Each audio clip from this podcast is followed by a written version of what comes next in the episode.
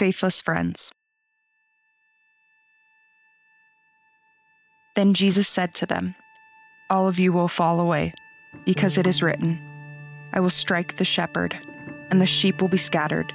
But after I have risen, I will go ahead to you to Galilee.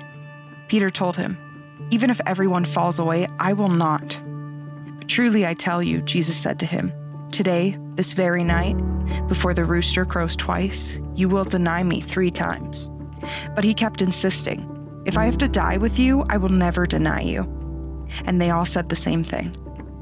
Then they came to a place named Gethsemane, and he told his disciples, Sit here while I pray. He took Peter, James, and John with him, and he began to be deeply distressed and troubled. And he said to them, I am deeply grieved to the point of death. Remain here and stay awake.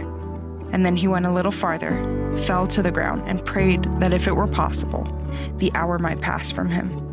And he said, Abba, Father, all things are possible for you. Take this cup away from me.